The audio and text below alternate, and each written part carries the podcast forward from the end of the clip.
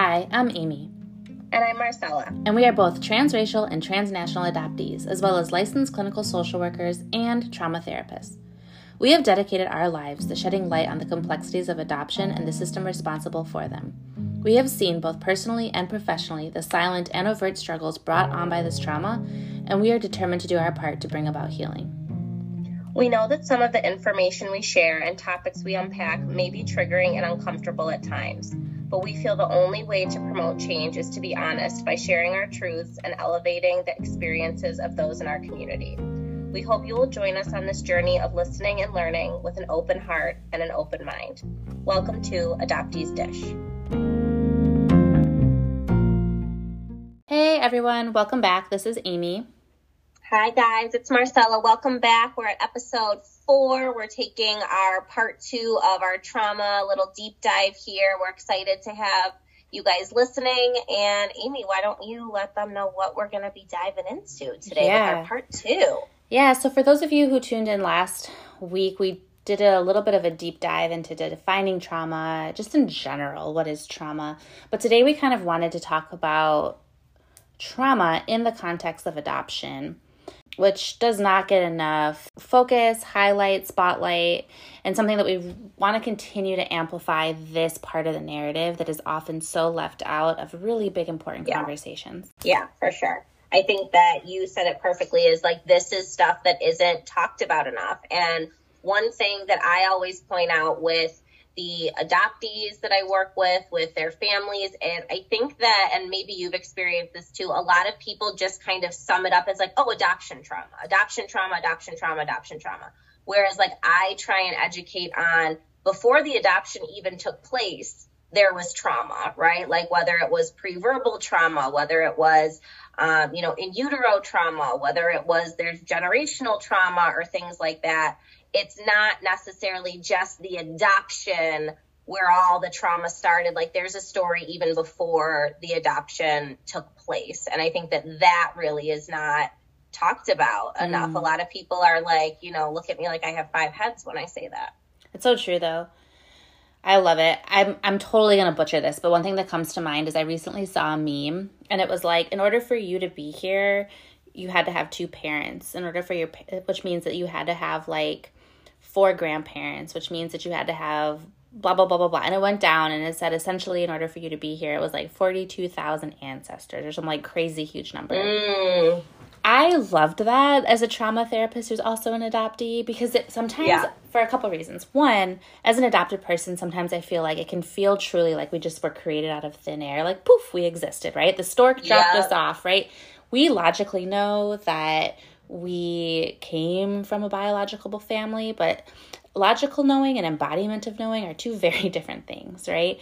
Yes. And also loved it because when you talk about generational trauma, adoptions don't just happen by accident, right? Mm. There's a mm. lot, regardless if a mother was expecting to get pregnant or not. That's not what I'm talking about. There's a lot of conversation, there's a lot of steps that have to happen in order for an adoption to occur. And one thing mm-hmm. that I mm-hmm. don't think that people really realize is that adoptions don't just impact an adoptee, they impact generations and families and lineage and then moving forward that adoptee's legacy for sure for sure i can totally relate to what you were saying of just that that meme and I'm just it brought me back to I remember I had a kiddo, an adoptee, you know, it was a couple years ago. He's probably only like five at the time. So five and these little beings think and feel this stuff. And I remember him telling me, like, Miss Marcella, I'm an alien. Right? Like mm-hmm. I'm an alien. Like that was just how his little mind, you know, wrapped, you know, wrapped his little, you know, system around all of that. The fact that he didn't necessarily know certain things about his lineage, about the generations before him. It's like, yeah, he kind of like knew because it was sprinkled in and talked about within his home here and there, but there was never that true, just like being able to have that knowing and that mm. embodying, like you said, of it.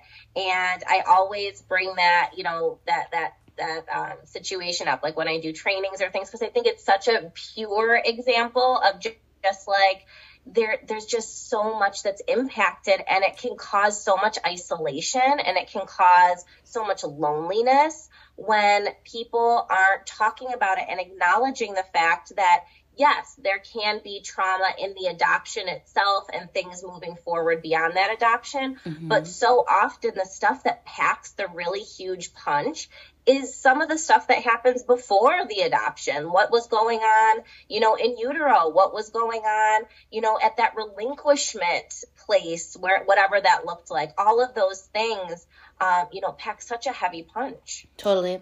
I always think about when I've always thought this, just from my own story and just from being in reunion from such a young age and knowing my biological mom and how similar we are. Um, she has three biological children, and I'm the oldest. Her other two children, my brother and sister, always lived with her. But it's funny, I've been gone the longest from her, and I'm probably the most similar. So when we talk about biology mm. and the nurture ver- nature versus nurture debate, like holy heck like there's a lot of like this like our stories as adoptees like are, have a lot of um skin in the game when we talk about that whole nature versus nurture but one thing that i think about is when we're pregnant um, as women when we hold our babies inside of us our children eat every single thing that we put in our bodies, right? Like my poor first child ate a lot of bacon and root beer because that's what I craved when I was pregnant with him. But we also feel what our mom feels. We also, mm. if her system is experiencing a lot of fear, right?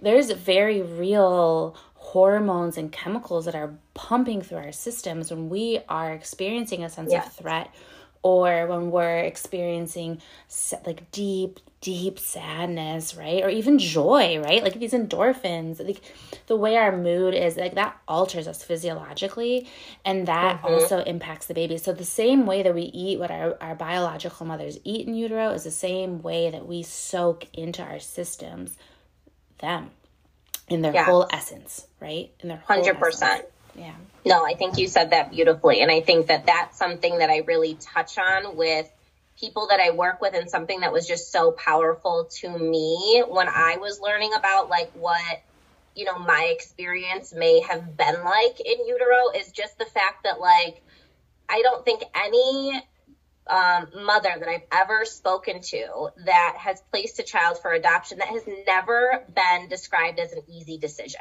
Like that mm-hmm. a painstaking, heartbreaking, anguishing decision to have to make. So naturally, their system is going to be in overdrive because of that. They're going to be feeling anxious. They're going to be feeling stressed. They're going to be feeling angry that they're in that situation. Like all of these hormones are going to be going all over the place. There's all of this stress, blood pressure rising, all of this stuff. And just like you said, Amy, that is what this little one is absorbing. And that can kind of become their baseline. So you're, you know, having kids right off the jump having dysregulated nervous systems because their mother had a dysregulated nervous system because this decision is so just hard. It's just like mm. the hardest thing ever.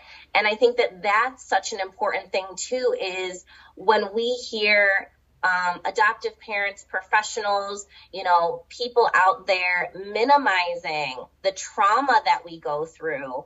I think at least I speak for myself, I have such an adverse reaction to that and such a huge reaction mm because it's totally contradictory to what feels true for my system mm-hmm. of like, oh, you know, she loved you so much and she wanted this and this was like, you know, the choice that she knew she had to make. That doesn't feel true to my system. It feels like this was something that she had no other choice and it was so hard for her and there was all of these you know messy things in place and messy systems that kind of like twisted her arm into yeah. having to do this and yeah. so i think that that's so important too of you know the, the truth is that from the get-go with you know these dysregulated nervous systems that we inherit we're receiving trauma like literally from the, the very start of our lives. Yeah. yeah. I do want to say something that I just want to say this is that infant mental health is a thing.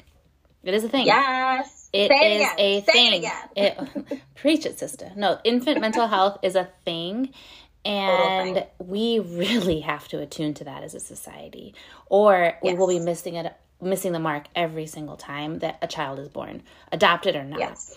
Infant mental health yeah. is a thing.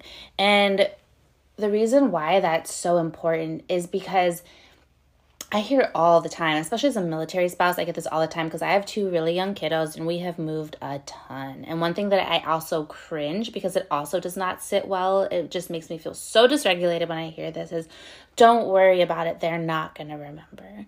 And I uh, hate yeah. hearing that. Like, I don't use the word hate a lot, but I really hate hearing that because our systems do remember. Our systems might not remember in explicit memory the way we think of memory when we think of memory. We're talking about implicit memory, which is what we say in the trauma world what fires together wires together.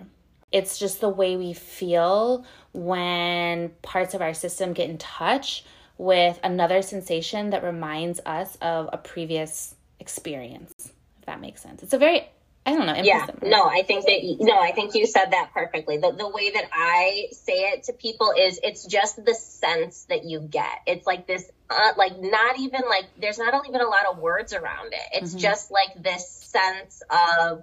Ooh, that was hard. Ooh, that was uncomfortable. Mm-hmm. Totally. Oh, that felt really nice, right? It's just this sense.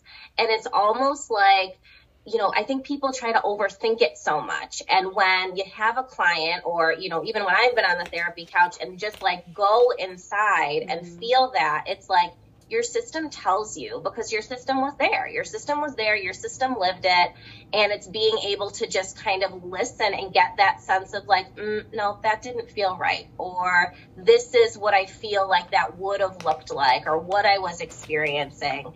And, you know, I think a lot of what people don't understand is when, you know, our, our mothers are pregnant with us, right? Even if their system is dysregulated, right? That's our safety. Like that is our safe base. Their heartbeat that's beating out of their chest is our safety or they're, you know, rushing around and moving around and having to do all this stuff that you know the way that they walk that's our safety like yeah. that is how we grow and develop and it was what we become attuned to mm-hmm. and i think one of the biggest you know traumas that people don't understand is going from having that for you know about nine months give or take and then going to either like an empty hospital, going to, you know, an institution, going right to an adoptive family, like that is like craziness. Mm-hmm. Like it boggles my mind mm-hmm. that people just think that like that's not to have an impact yeah. on a little one. But it's so true. Yeah. It's biological. Like we cannot control it. I hear so often from adoptive parents that I don't understand why it's so important for my child to want to connect to biological family or I don't get why they're so curious about this like we give them so much or mm-hmm. you know it's it can be really perplexing for a lot of adoptive parents of why this biological connection is so so so important. But even like we can't take emotion out of it. But even if we were going to we wiped all emotion out of the equation it's science. Because like mm-hmm. you said we were literally programmed. Again our systems they only have one goal and that's to survive one goal. Like all the other mm-hmm. stuff is like is fillers in the in between. But our systems, the only agenda that our bodies, our only our nervous systems have is to survive. And in order to do that, as a baby, we need a caregiver to be able to connect to so that they can meet our needs, 100% of our needs, right? Mm-hmm. And we smell our mother for the first time. The first thing we ever hear, the first thing we ever feel is her heartbeat. The first thing mm-hmm. we ever hear is her voice and that's all happening in utero. Yeah. We're programmed. Us, I mean, our language, our language. language like I was not hearing English for nope. my first, however many, you know, months in life or in utero. Like totally I language. I was hearing Spanish.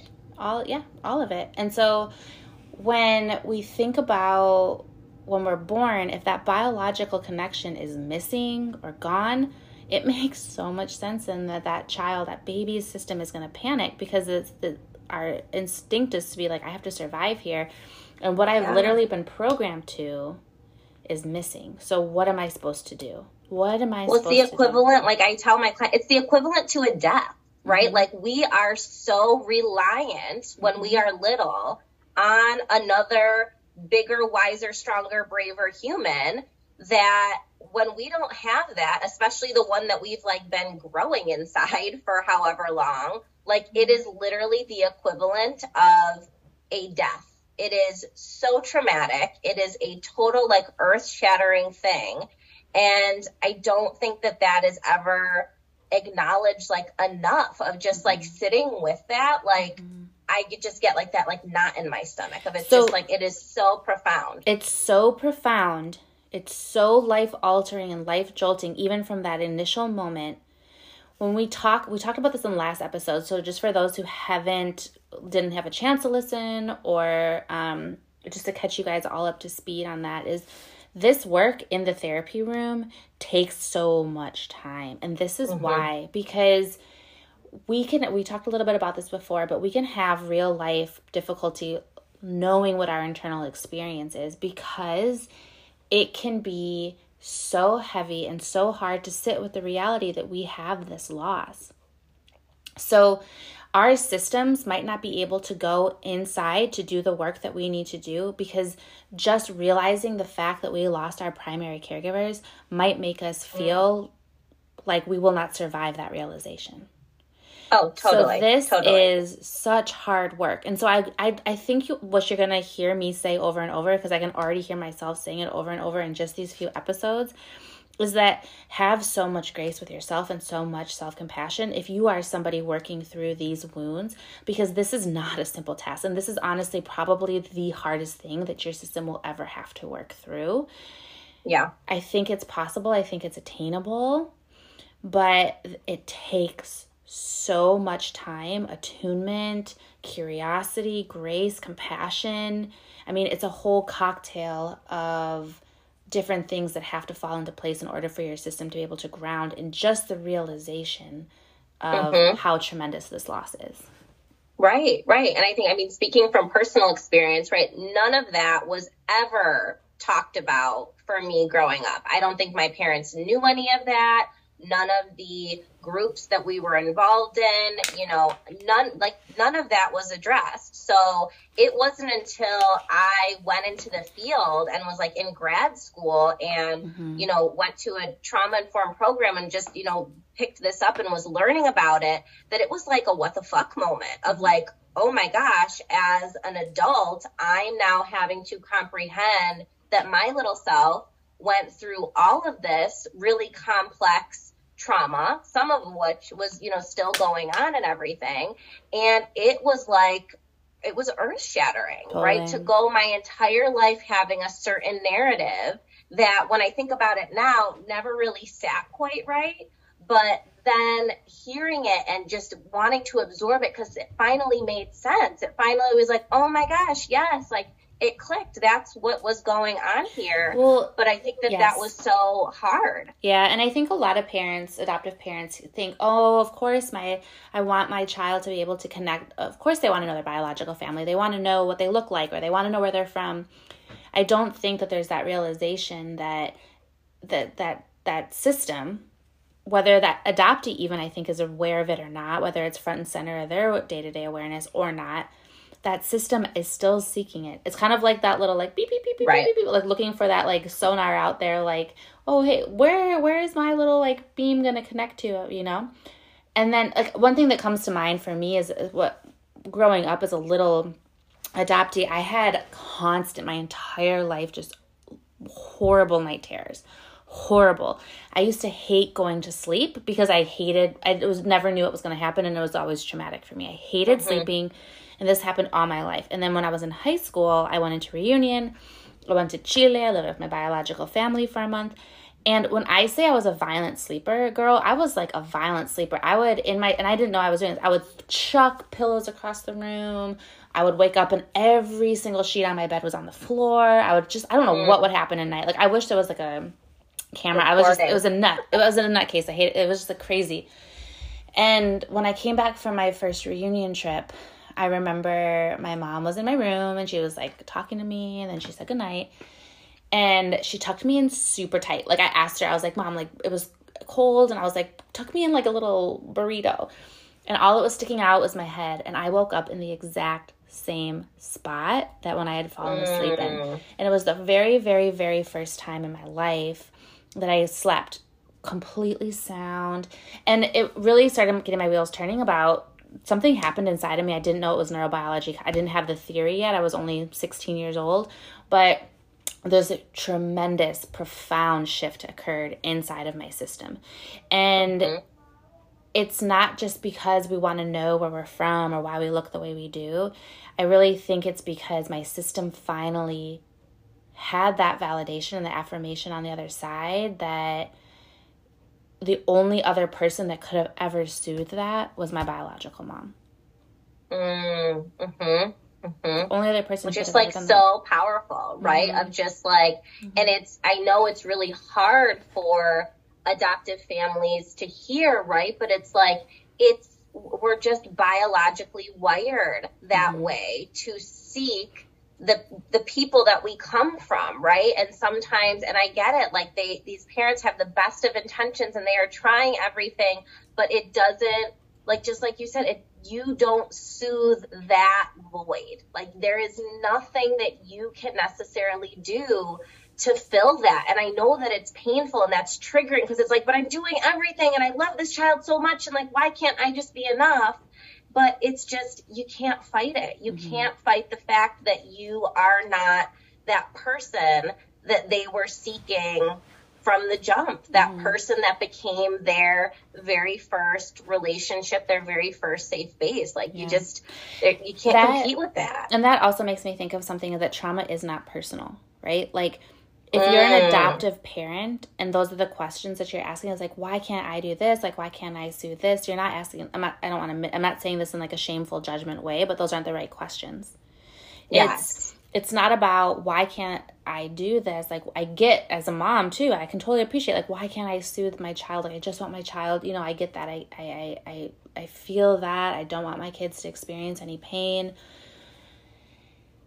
It's about it's more about like how can I sit with you in this discomfort? Yes. I know no matter what anybody does, it will not change the fact that that initial trauma of separation has occurred. It, it just it, nothing we can do if an adoption has occurred that that moment of separation if a child is in care that that separation has already happened that separation trauma it's has trauma already, it's, yeah it, it's occurred and it's non-negotiable i think that's just something that i have to put out there too because i know that yeah. lots of people want to negotiate and try to like you know argue that it's not like it's a non-negotiable like mm-hmm. we have enough science to back it up now we have enough information enough data whenever there is adoption it is rooted in trauma. Mm-hmm. Point blank, end of discussion. That may manifest differently. People may have different symptoms because of that trauma. Because as we said last episode, trauma is subjective, but that doesn't mean or doesn't negate the fact that trauma has happened. hundred percent. Really and that is something that I bring to session all the time. And I'm glad that you said yeah. that because I'm so with you on that. But trauma is not personal personal and trauma mm-hmm. is not negotiable when it comes to these separation and attachment wounds. Uh, for adoptive parents, I think, and we said this like in the very first episode or two, is that, and it sounds really like foofy, and it sounds really kind of like, yeah, right, that's not really what I'm here. Like, I think this is one of the best things that we can do for those for kids who've experienced that for adoptees is learning how to sit with that in a really curious and empathetic way and not try to yes. change it, not try to sugarcoat it, not try to fill it in with, well, this story sounds better. Right. Or oh not I'm just gonna fix it. Don't or not fix or or withhold information because you think it's too hard. It happened. And whether you explain it to your adoptee or not, their system already knows it. Their system already senses it because yeah. all of that pain, all of that trauma lives in their system. Their nervous system has been fundamentally impacted by this. And so yes. there's no need to try to do anything other than sit with them in an unconditional way and commit that you will not abandon them in their time of processing and um, their time of need to really explore what this does for their identity um, building process. But one thing that I know we really wanted to talk about in this episode was how some of these symptoms come out with, we hear it all the time, and these are some really big catchphrase words like fight, flight, fawn, and freeze. So let's touch, touch base a little bit on that. Um, how do you how would you explain that and how do you explain those in session? Yeah, for sure. So I think that lots of people, you know, are, familiar with like fight or flight. I think that was around much earlier than all four of them, right? So I, in my experience, people are pretty familiar with fight flight, right? But then adding those other ones, um, these are all trauma responses. So, like we were talking about last episode, all of us have different ways that we respond to something traumatic that's happening. It's our system's way of being a protector and trying to shield us from any additional pain, hurt, fear, all of those kinds of things. And in my experience, we all have the capacity to, you know, move between all of those, you know, different trauma responses. So like fight, flight, freeze, fawn. But at least for me, right, I speak for myself, I usually program towards certain ones. Like I'm not really that much of a fleer. Like I am definitely a fighter. Those of you that know me, like it's just in me. And there's times when I will freeze. Like that's usually like the last chain of things. And there's definitely a part of me that can be a fawner, right? I don't want to let people down. I will, you know, be the yes person in some cases, all of those kinds of things. And, you know, our system just kind of like, moves between them based on the situation. But the end goal is to make sure that we don't get hurt. Again, it's like a survival, a survival instinct. Some people call them like your, your survival skills, your defense mechanisms, whatever. Um, but I think what's so important is just like we were talking about last time, those usually are what people see as symptoms, the stuff that brings them into therapy. I get angry a lot. I get anxious. I have panic attacks. I feel like I'm just walking around in a fog. I over explain things to people. Um, I just feel so guilty all the time, right? Like this is like the checklist as a trauma therapist. When I hear people saying those in here, I'm like, okay, these are their trauma responses. Now I have to figure out what caused those to come into effect because they didn't just like, you know, pop out of nowhere. Mm. Yeah, no, 100%. Yeah. I was just listening to you and I was kind of reflecting on what my biggest ones are. I'm definitely a fighter like you, especially when I was oh, younger, yeah. when I was still. Right? I've like thankfully evolved. Like, thank you to my therapist. Shout out to you. Like, I am yeah. not like an angry, Ugh. crazy person anymore. Shout out to my therapist too. Like, what a love. But I yeah, definitely a fighter. Um and yeah. definitely a fawner for sure. I can own that as well. Yes. Flight yeah, which I didn't even realize. I did not realize until that became more of a thing.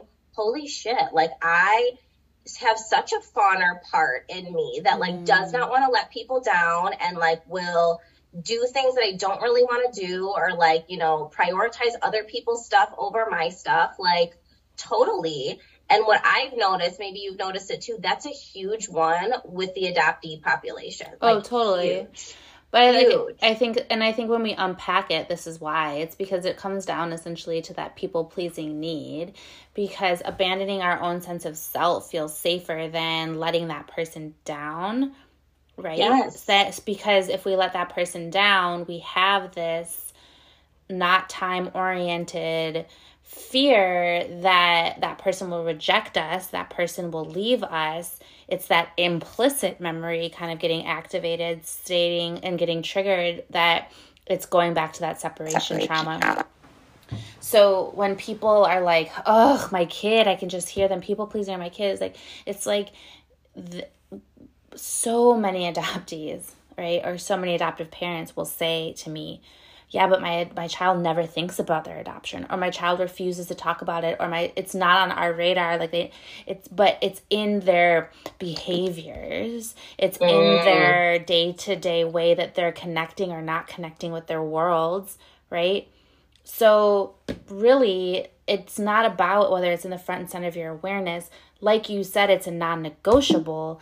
And so, not only is it non negotiable in how we define trauma, it's a non negotiable because we have the proof is in the pudding in just our day-to-day interactions with our communities with our worlds with our relationships with ourselves right yeah. this is all so deeply rooted in who we are um but yeah, that's why I think fawning yeah. is such a big. Well, I think big, you touched on something super huge too. Is like I see this this fawn right, and when we talk about fawn, like you know, just in in what I've read and what I've now learned is like that is such a response we use when we don't really have a sense of self. It's like, oh, okay, I'm just gonna like go with whatever you want, or your feelings matter more than mine. It's like we don't even know ourselves. And so fawning becomes so easy. It's like, oh, okay, of course I'll prioritize you over myself because I don't even know myself mm-hmm. and knowing ourselves and having that sense of mm-hmm. self comes from like you were saying those early connections knowing where we come from having that sense of safety and when yeah. that's ruptured it's like of course we don't know who the heck we are well and i think it's like such a confusing thing too just to build off of that that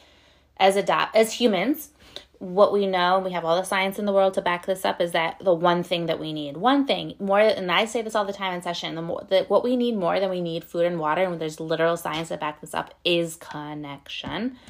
And so, because we need connection mm-hmm. on such a powerfully deep level, the ironic thing about adoption because of our implicit memory and our, our separation wounds is that the very thing that we need which is connection is also our biggest trigger because it's the one thing that put our whole systems into panic yes. right our whole system yes. so trauma really impacts our worldview and so and how we dip in and out of connection with other people how we dip in and out of relationships even with ourselves yeah. Um, but our connection is the one thing we need, and connection is also our biggest trigger. So it's definitely a wonky For thing sure. to to navigate in our systems and our minds. Super confusing. And I know we've been talking a lot about the stuff that happens so, so early in terms of that pre verbal, generational, you know, in utero stuff something that I bring up too, and I don't know, Amy, if you have this experience or, you know, you see this with clients, but I always encourage professionals that are working with this population and parents like get a real image of like that timeline for your kid. Like for myself, like when I'm talking about this. So I was mm-hmm. born in August, right? So I was actually like um uh like I was in utero nine months, was born, I was born day of I was born, separated from my mother, went to the hospital, next day went to the institution that I was in for about six weeks, had all different kinds of caregivers, was surrounded by all different kinds of babies, then met my adoptive parents, left that institution and was out in like the real world with all the sights and sounds and smells and sensory overload feeling and hearing these people that were not familiar were speaking a foreign language, were just totally foreign to me, having to shuffle through all of these doctor's appointments and, you know, going to the courts and all of these things. Then to get onto an airplane to come all the way to Buffalo, where the climate is different, where I'm getting hugged and kissed by all these people that I don't know, and all of these things. Like, I think I once counted it, and I went through like 16 major transitions by the time that I was like, two months old, mm-hmm. two to mm-hmm. three months old. And that right there is trauma too. And I think that that's even something that people don't wrap their heads around of like all of that transition. Like when people typically have a baby and bring them enclosed for a while, like some of them, like they are on maternity leave, they're just kind of like focusing on baby. There's not like 85 zillion transitions that are going on. And I think that's not really acknowledged either. A hundred percent. No, it's so true. It's so so so true. it's so true. We the yeah yeah. I was just trying to play my own little timeline in my brain too, when I was listening to you speak.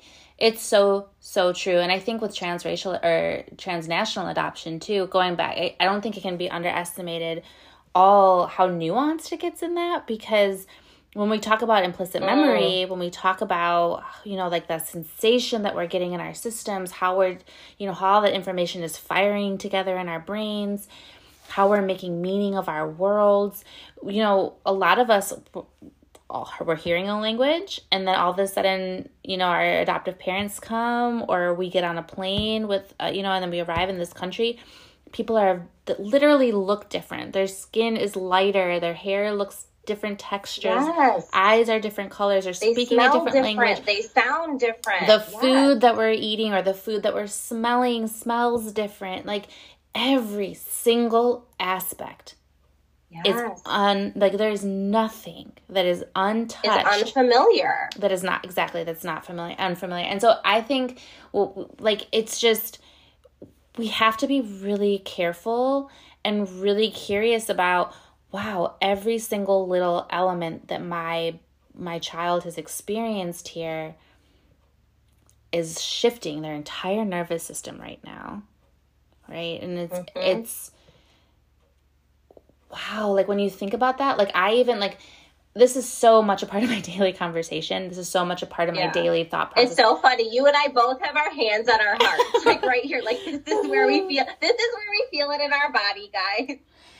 And it's just, yeah, like when I really just pause for a second and really reflect on the profoundness of that, it's like my system is actually like feeling heavy. Like it, it is something yeah. that same that that what we went through. I had a very similar experience. I was um, due to the nature of how I was conceived and um, the trauma of you know placing her child for adoption. My mom had a C section and she was put under. So the mm. doc, there's a lot of discrimination at the hospital at the time, and the doctors and nurses wouldn't even tell her if she had a boy or a girl. They told her she was going to have mm. a time with me, and then when I was born, I was just taken and put in a nursery. Yeah. Not one person from my biological family ever even touched me or held me Same. or kissed me. Yep. Um, I was just placed in a nursery, and just like you, I was placed in foster care in Chile, and then just waiting until my family. So when we think about that, nowadays the best practice is skin to skin touch right nowadays when you have a kid yes. you know some some doctors won't even cut the umbilical cord right away when we think about the differences in best practice, best practice versus mm-hmm. what our experience was, the spectrum is opposite, it's polar opposites. As an adopted person, you know, I, when I gave birth to my children, I was like, the the profoundness in that moment to be able to to hold my children to have them on my chest to feel their skin touching mine. I mean, there is not even a word in our language, in any language, that can embody the mm-hmm. healing mm-hmm. of that because my system never had that. And just knowing, I remember thinking to myself, just knowing that my children are having this, their lives are already starting out with more security in the in that in that instant in the, just like that first second you know whatever happens after i'm the craziness and chaos of our life but in that second in that second yeah. they had safety that i don't know if your my, baby's new safety new yeah. safety. And that's something that i'm so proud of that i think so many people take for granted. But i was able to give that to my child and i feel so internally full of gratitude that that's something that i've been able to give them. Yeah for sure. Thank you for sharing that first of all because i think that that just brings it so full circle and speaks to just like you said the polar oppositeness of like your baby's experience versus our experience. And i hope for people hearing that because maybe people don't really understand all the nuances and what we go through as like itty bitty babies. But like i think that for most people hearing that it's like there is that heaviness and that like oh my gosh like that's not good for a baby right? Like i think most people that know babies need stability babies need care babies need touch babies need a whole bunch of connection and attention when they're itty bitty like that this just doesn't make sense. Mm-hmm. it doesn't make sense. And then we bring them into this culture that's so individualistic that's like let your baby cry it out get them on a routine. Uh. we, we do every single thing that goes against our instincts as human beings that are wired for connection. We're wired mm-hmm. for connection. Our ancestors right? Like our bajillion ancestors ago were tr- more tribal and living in more like community and it was just such a normal thing to just you know carry your babies and but we're not that way anymore right? And we're you know it i you know just our systems our maternal instinct is to you know hug our baby hold our baby and we hear, you know, doing this very primal thing, you're going to spoil your child or you're going to, you know, they're going to mm. be so whiny or they're going to be so manipulative. When actually what we're doing is exactly what their nervous system needs to build that sense of stability and safety. If we just let them cry and not attune, we're not attuning. And what we know is attunement is trauma. Mm-hmm. That is, and this is going to be hard for a lot of people to hear, but in my professional opinion, that is neglect. Because yeah. when a child is expressing their need and a, a caregiver does not attune to that need in a timely manner, in a sensitive manner, with curiosity about what's causing that distress, that nervous system is starting to wire from a place of protection rather than connection. Now, we hear all the time, well, I would cry it out and I turned out fine. But I roll. as a baby in that moment, what was like what was your body experiencing? Your body mm-hmm. was experiencing tremendous distress in that moment and nobody came for you. Nobody came for right. you. Right. What does that teach you? What does that teach you? The younger we are, the more rejection feels life threatening. Because we need our caregivers to keep us alive. Again, the only thing we care about is survival. Yeah.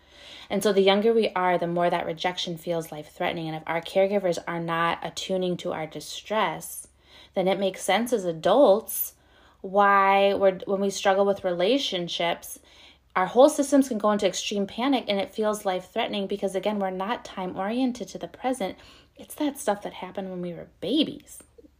Yes and it's valid and i think you come up to such a good point of like it is life threatening when mm-hmm. i get into you know as a teenager when i was bumping head to head with my parents and they sent me to my room i was interpreting that as a life threat right to their mm-hmm. untrained eye it's like oh she's just you know having a tantrum and i'm going to go send her to her room because that's just you know what my parents did i would freak out like i would freak out because my system had truly experienced that threat of not having regulation, of not having somebody there to be my safe base. And that was in that moment, I was like looking back on it now, I feel like it probably was like a complex PTSD moment of like, I've experienced that horribleness before. This feels similar in my body, in my emotional reaction with what I'm thinking. And that's how I that's how I responded. I mm-hmm. responded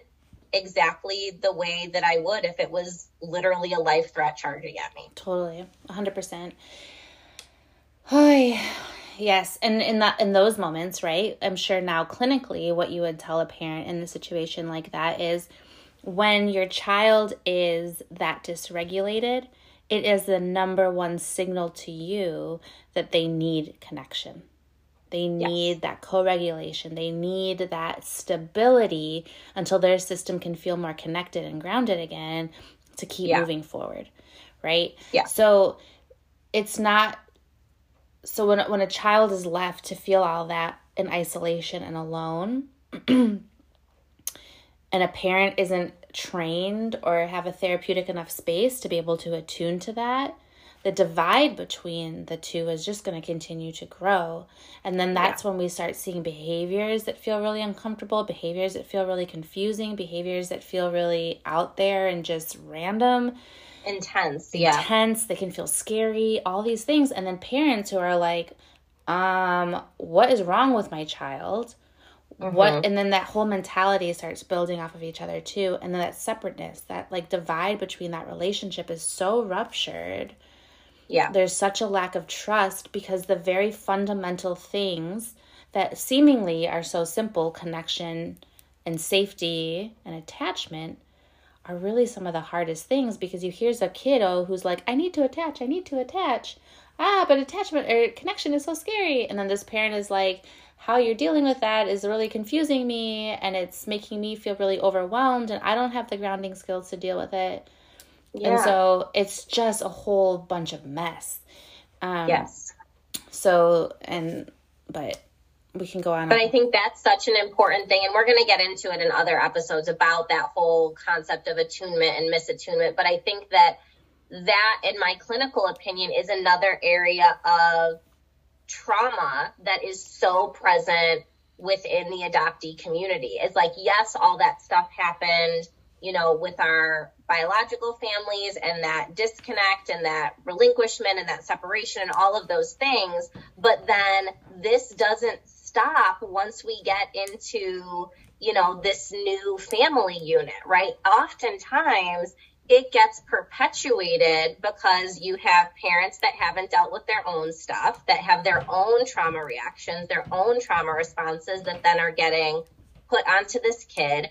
You have a gross neglect in terms of training, in terms of agencies actually legitimately preparing parents to take on this role of raising somebody else's child. It's appalling. And it's just so messy. And that's yeah. where we see this complex trauma happen because it's not just this isolated stuff. It's then these parents getting triggered over and over and over again and having like so little bandwidth to just be with the kid and accept this is what's going on for my making it about them. And i tell parents like if you are consistently making this personal it's not about your kid then it's about you. It's about you and your unprocessed stuff that you have to like get on point. Yeah. It is i mean and i love that you can can say that. I don't think a lot of clinicians can be that frank and that just bold with it. But at the end of the day i th- that's why I, I you know adoptee clinicians are just a special breed because we feel this so deeply yeah. rooted in our bodies. And we know there were so many points where our systems didn't feel like they were going to make it that we are so committed in such a deep, deep, deep, deep way to make sure that these little adoptees yeah. have access to safety. Right? It's not. It's a non-negotiable. This mm-hmm. isn't. This is this is a life or death type of situation. So I think yeah, that literally literally, yeah. Um so I I mean every single thing that we talked about tonight I think could be truly its own separate podcast, just diving deeply into every single thing. Um but I think for now that was kind of heavy. Um a heavy episode. Mm-hmm. a lot of stuff there to to integrate and to to to noodle on and to to process.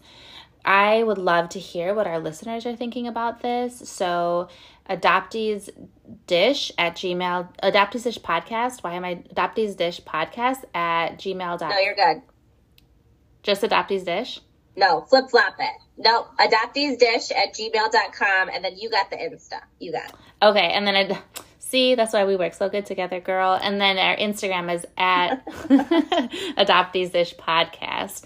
So please feel free to reach out and share your thoughts, your questions, your concerns.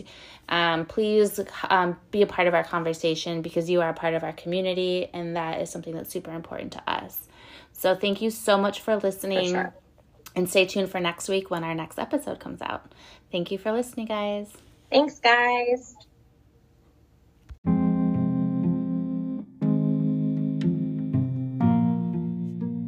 Thank you so much for listening to Adoptees Dish. We want to give a special shout out to Patreon, Spotify, iTunes, and Anchor. If you like what you heard and want to support our work or allow us to have amazing guests on the show, please consider making a donation. We can be reached on Instagram at Adoptees Dish Podcast, at Grohio Blossom, and Marcella Maslow. And you can send us emails at adopteesdish at gmail.com. Thanks again for listening, and join us next week for our next episode. Please share this podcast, talk to others about things you learned. Together, we have the potential to heal broken systems.